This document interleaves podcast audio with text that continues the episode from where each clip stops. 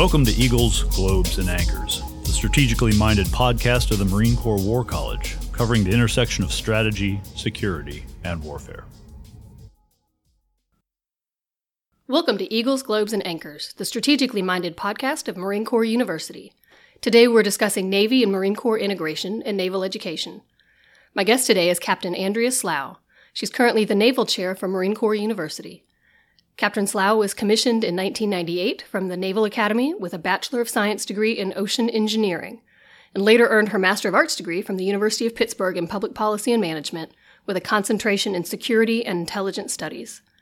At sea, Captain Slough served as the Executive Officer and Commanding Officer of USS Defender and as Executive and Commanding Officer of the USS Porter. Ashore, she's participated in the initial Aegis ballistic missile defense capability development as the Deputy Director for Joint Maritime Ballistic Defense Operations and Training at the Aegis Ballistic Missile Defense Program Office. Wow, that's a mouthful. As the Director of Maritime Warfighting at the Surface Warfare Officer School, and most recently as a Senior Military Assistant to the 33rd Undersecretary of the Navy. Captain Slough's decorations include the Legion of Merit, the Pacific Fleet Ship Handler of the Year Award, and the Vice Admiral John D. Bulkeley Leadership Award. Captain Slough, thank you so much for coming on the show. Dr. Johnson, thank you for having me. It's an absolute pleasure and an honor to be here today. Well, uh, I can't tell you how delighted we are to have a naval chair back at MCU, which we'll talk about here in a minute. Uh, so the pleasure is definitely mine.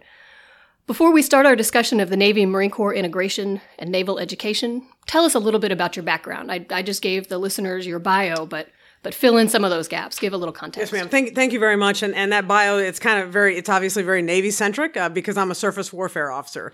Uh, so, in a nutshell, I drive ships for a living. Uh, my specialty is combat systems and weapons development. Uh, I'm what folks might call an Aegis sailor. I've worked primarily uh, with the Aegis Navy, uh, although I had a disassociated tour as a CO and an XO of a minesweeper.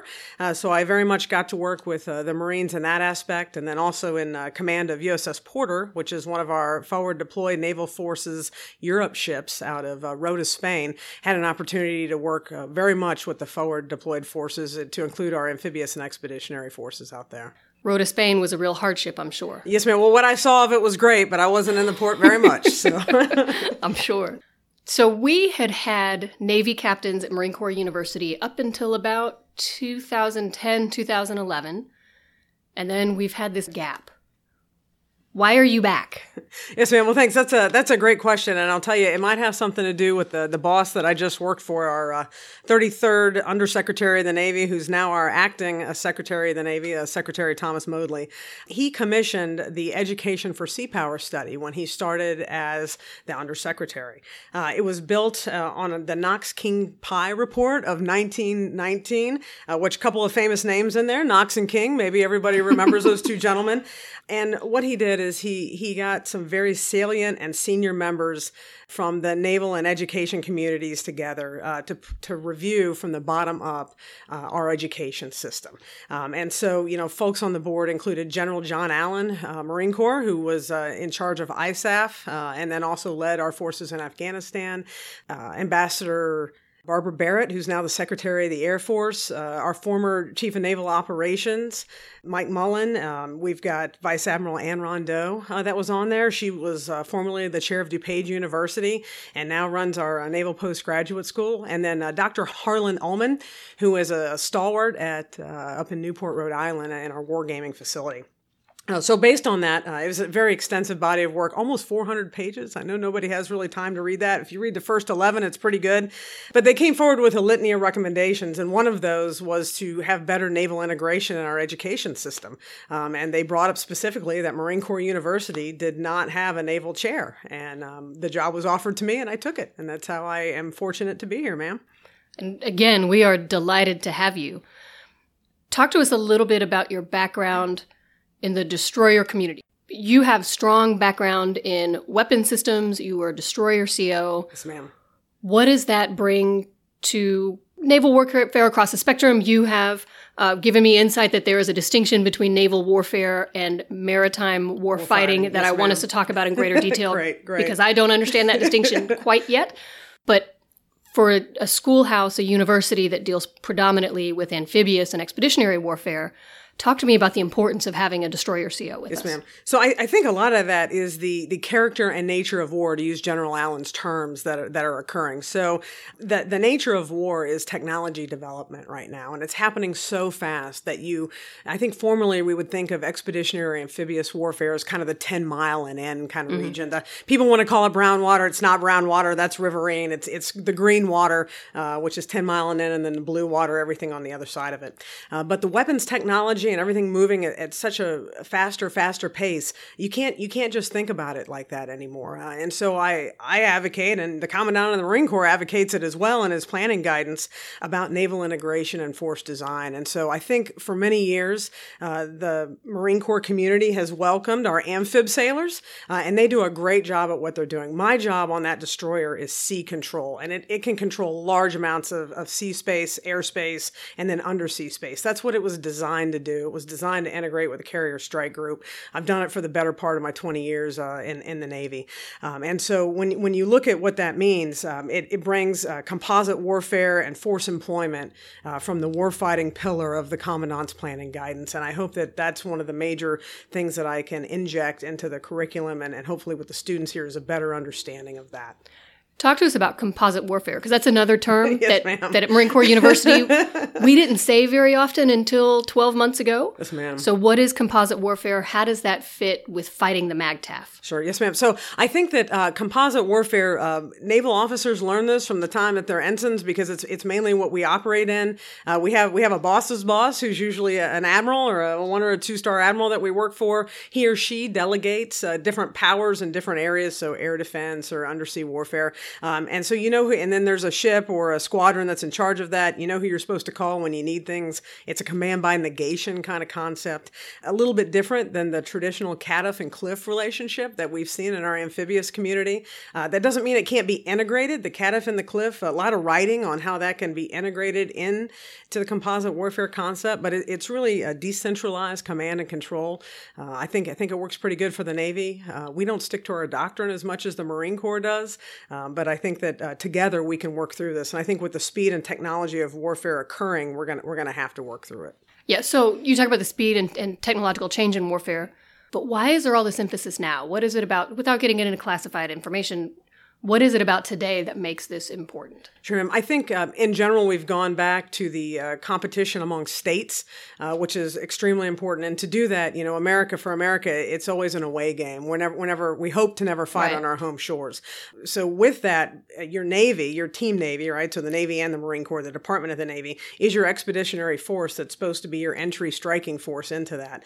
And the weapons that we've seen develop in the last 10 or 15 years from our, our peer or near peer competitors uh, have come a, a, long way, as have their communication networks, uh, their general intelligence networks. So, it, you know, on general terms, it's it's changed the way that we fight. And you see in the commandant's planning guidance, then the secretary of the Navy's guidance, and I think the CNO's guidance, I don't want to speak for him because it's not out yet, um, but you definitely see a shift from land forces fighting ashore that are disaggregated from their naval components uh, into naval integration. You know, the CMC talks about MEU redesign to include lightning carriers. I mean, that could change the way that the, the Marine Corps fights as a MAGTF. It doesn't necessarily dissolve it. It just says, hey, let's break away from our traditional methods of warfare uh, that maybe we've been using that, that need to be reevaluated because that's what good leaders do, right? They look at situations and say, hey, this worked for us, this doesn't work for us, let's reevaluate it and see what we need to change. Um, and so I think now that's that's why this really comes to the forefront is everybody's talking about it it's on the minds of our senior leaders,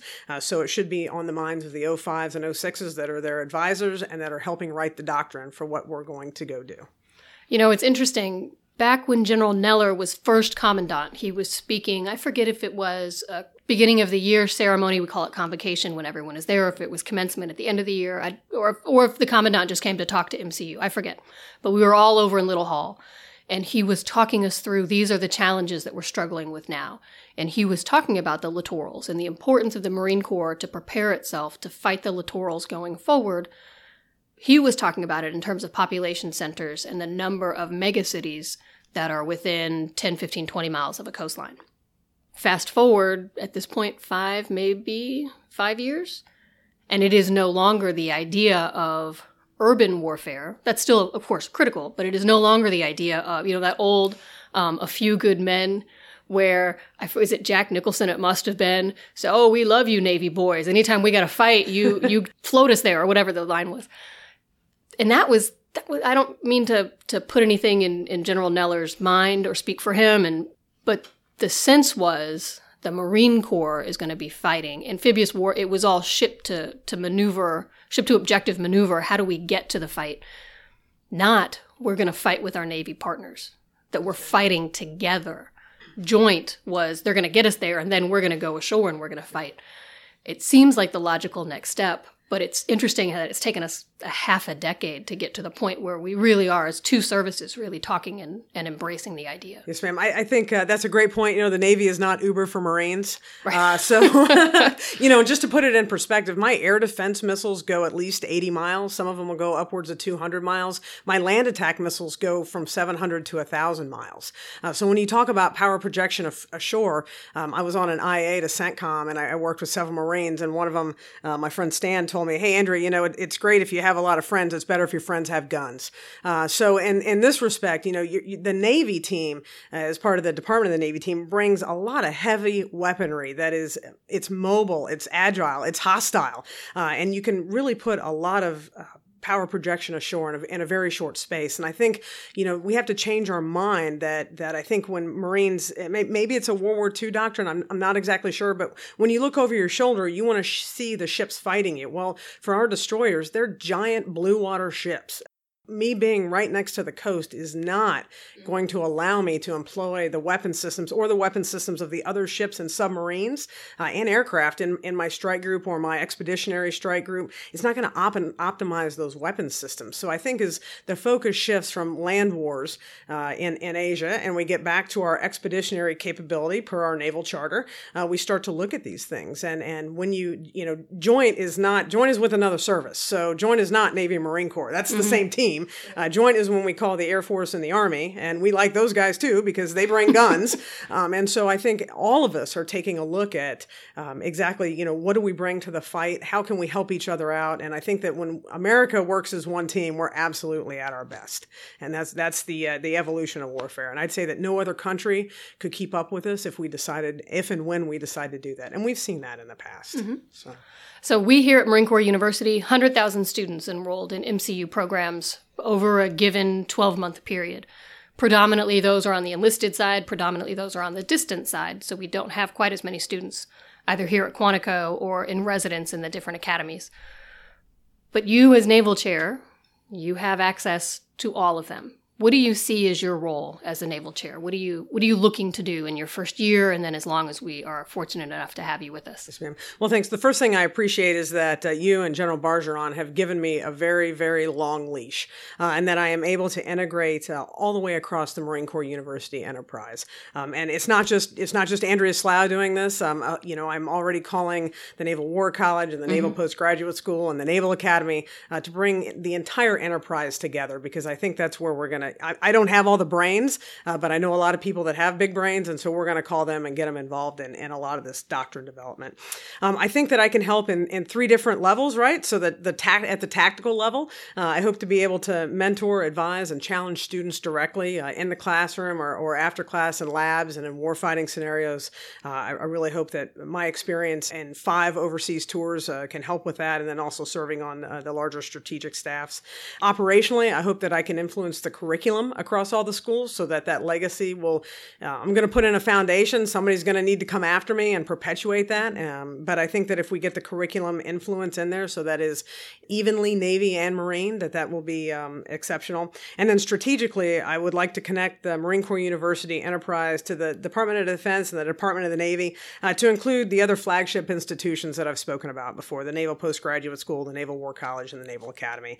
Um, i hope i hope that i can integrate all the way from the strategic strategic to the tactical level. I hope that I do it well. Um, I'm going to put a lot of energy into it, and I, I guess we'll see um, see what happens. So, on the other side of that, um, there's a lot of recommendations that came from the Education for Sea Power memo, uh, the creation of a naval college to compile and elevate the educational budget, and then focus uh, the learning on what the Navy and Marine Corps team needs with possible specialties. I hope that I can have a, a voice uh, and ideas about helping further a lot of those objectives. Mm-hmm. So let's talk a little bit more about the flow out of the Education for Sea Power report. We are in the process now of hiring the leadership team to develop, to stand up and develop the Naval Community College, which I think is a phenomenal educational opportunity for enlisted Marines.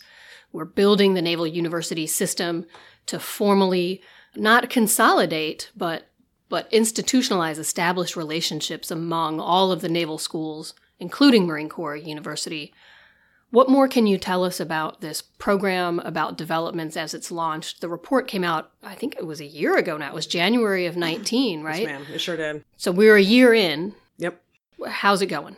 So I think um, I, w- I would let our chief learning officer be the judge of that, uh, Dr. Kroger, who is up at the Pentagon. So that was one of the recommendations that came out uh, was to appoint, uh, establish and appoint a chief learning officer. That has been done. He is an amazing man. Oh, he's phenomenal. Yeah, Yes, he's ma'am. been So here a number of times. Great, yeah. great. And so he's very high energy, comes from a legal background and as well as an enlisted Marine. So when you talk to somebody that's that's walked the walk and done a lot of unique things to prepare himself, it, it was almost divine providence that, br- that brought him to the job, which I, I think is great. Um, the creation of the Naval University, I understand, is is well underway. It's hard uh, because it talks about you know where the leadership lies and, and who's going to do it, and so I think there's a lot of a lot of concern from all sides. Uh, maybe we're going to break a little bit of China there uh, to get folks out of their comfort zone, but that needs to be done. Uh, the Naval Community College, I, I just read remarks from Secretary Modly and Dr. Kroger yesterday. I think the Naval Community College, and for those of you who maybe haven't been exposed to it, what it is is it's a I don't want to call it a community of practice, but it's a, a global community that is coming together to say yes, we want to educate our enlisted sailors and Marines. Your credits will transfer. Here's a transcript, uh, like a it is a standardized transcript that every college that is part of this community of practice will uh, accept. And so there is a lot of work, I, I can imagine, uh, that goes into putting that into play. And I think Admiral Rondeau, with her former experience as the head of DuPage University, is uh, critical in this. Getting that. So when sailors and Marines, you know, we're mobile, right? We move. Like, you know, I was at the Pentagon, I've been in Japan, I've been in Spain. Like, if I, if I were an enlisted sailor trying to get a college degree going through that, like, how many times would I have to transfer credits and education? Well, this will all transfer with the sailors and Marines now. So, you know, a rising tide raises all boats and it will raise the level of education of our the best workforce in the world, our sailors and Marines, and that's supposed to be out by 2021. It's supposed to be in play by 2021, and I think that's extremely exciting uh, because I love our sailors and Marines. Those men and women, they, I mean, they work hard. I mean, they sign up to to sacrifice their life for the United States. Like I can't think of another company that asks you to do that, uh, and they do it, and they don't have to. It's an all volunteer force. So anything we can do, um, and there's some of the best advisors on the ships too that I, that I've had or on the staffs that I've experienced working with. So. I think it's only fair that we include that, and I, that's not getting as much press as it needs because it, it affects our entire workforce, and I think that's really really revolutionary. So, and then uh, the Navy uh, put together an N7, uh, which Admiral Munsch has been named the head of, and I think that so that's uh, warfighting development and integration, uh, uh, very akin to what General Smith does for the Marine Corps. Uh, and and from what I understand, I haven't been back to the Pentagon in a couple months, but I think that that is really just taking off. And I know before we left, Admiral Munsch was uh, really really excited about that new position and getting it going. So. Yeah. So I think we've had a, a couple of meetings with General Smith from MCCDC and then Admiral Munsch and, and mm-hmm. Mr. Kroger all together, thinking strategically about where do we want this enterprise to go. And I know we as the Marine Corps are are delighted to see this emphasis in the Navy on PME and, and Admiral Munsch, I think, is firmly on board with that, certainly supportive of the Naval Community College. We are delighted the Naval Community College will be housed here at Quantico. It'll be a tenant command aboard Quantico. We as MCU will will help with the the build out of that as our folks from MPLs and, and Naval War College as well. Uh, but it is exciting. They are looking to enroll their first cohort of students in January of 21, as you had mentioned, and could grow. This is open to any enlisted Marine or sailor. So it, hundreds of thousands of individuals will have access to this educational opportunity. And from what I understand, it's different than uh, tuition assistance that I think many sailors are, are used to. It's, it's not the same program. So it's not just TA revamped. It's, it's something entirely different. And, Right. And I think the benefit to having it here on Quantico, which, which is really fantastic, is that the entire, the governance for the entire Marine Corps education system sits within about a quarter mile of each other. Um, so if I need to talk to the head of one of the other other institutions, I literally walk across the street and say, "Hey, Colonel, do you have five minutes?" And you know, you can sit down and get a lot. We have great technology, but you can really get a lot of problems solved over a cup of coffee, uh, or or a lot of integration put into place over a cup of coffee. And I think that's what makes Quantico uh, such a great model for a lot of the governance uh, in, of institutions that go out there. Is it makes it makes it really easy for everybody to collaborate, and you need Right. that in an academic environment. Right. Yeah. Particularly when we're talking about integrated operations and and up and down the chain of command, or from very tactical up to strategic level, integrating learning outcomes, program outcomes, and the like. Yeah. Yeah, absolutely. So we will have once we get the president of the Naval Community College on board, we will have them on the podcast and and ask them all sorts of questions, and and certainly. The CLO is getting ready to release his naval education strategy. I think sometime in the next month or so. It's in final review right now. Uh, so at that point, we'll have Mr. Kroger on and, and pepper him with questions too. But it is a really interesting, exciting time to be involved, not just in Marine Corps education, but to be part of the broader Navy Marine Corps team to see what, what naval education as a whole is going to look like differently five years from now. Yes, ma'am. And, and I think that's, you know, it's interesting because we're starting to get at the talent management part that everybody, that everybody wants to discuss, right? So when you, when you listen to our senior leaders and specifically Secretary Modly, he, he speaks about, you know, what our competitive advantage is in the world. And our competitive advantage, advantage is gray matter. And he doesn't mean the gray zone. He means the gray matter between your two ears. He means the brain. Um, and so, you know, this is starting to get at taking care of our people and that talent management and putting more information into the brains of our sailors and Marines, which will ultimately lead us to victory. You know, we saw this with all the World War II admirals that you can talk about, um, all, all of them, right? Spruance, King, all of McCain, all of them went to the Naval War College, and it was heralded as this great place of learning uh, where they could debate and they could even fight each other as friends, and then they'd walk out and, and go have a cocktail and a cigar or whatever they did back before World War II. Uh, they could they could go do that, and then and then they come in the next day and, and they challenged each other. And I think to have a culture and an organization that takes pride in the people and the talent management and it allows us to explore things that may not be directly in line with with doctrine and exactly what everybody's saying. I mean, it's it's in the commandant's CPG. It's you know SECNAV said it in his in his comments, and uh, and I know our Navy leadership feels the same way. So it's very it's very unique, very exciting. Yeah. So last question. Yes, ma'am.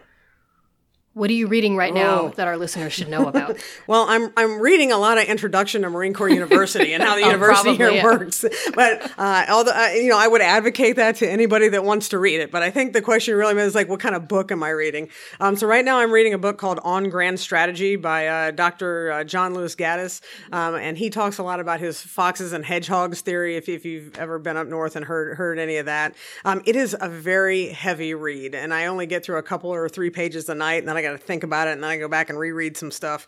Um, so I've actually been reading the book for about six months, and on the side I'm reading a couple others. But um, but I think it's it's really good, and it's making me as a, a senior leader uh, take a look at the way I thought about things, and maybe explore new new ways to attack the problems that that are not not only just right in front of us, but also twenty or thirty years down. And and hey, is this the Navy? Is this the Department of Navy, or even the Department of Defense that that I want to lead or that I want to fight with in twenty years? Uh, and so I really appreciate that about the book. So Great. Well, Captain Slough, thank you so much for coming on the show. To keep up with the good work of Marine Corps University, follow us on social media at, at Marine Corps U. Thanks to our producer, Jen Padgett-Howell, and the Marine Corps University Foundation for their support. I'm your host, Becky Johnson. Thank you for listening to Eagles, Globes, and Anchors, the strategically minded, innovative podcast of Marine Corps University. This concludes the EGA podcast. Thank you for joining us. The views expressed in this podcast reflect those of the speakers and do not necessarily reflect the views, policies, or positions of the United States Marine Corps or the Department of Defense. You can follow the Marine Corps War College on Twitter, Instagram, and Facebook at, at McWar College. And as always, our podcast music is Stuck in Traffic by Rivero. Have a great day.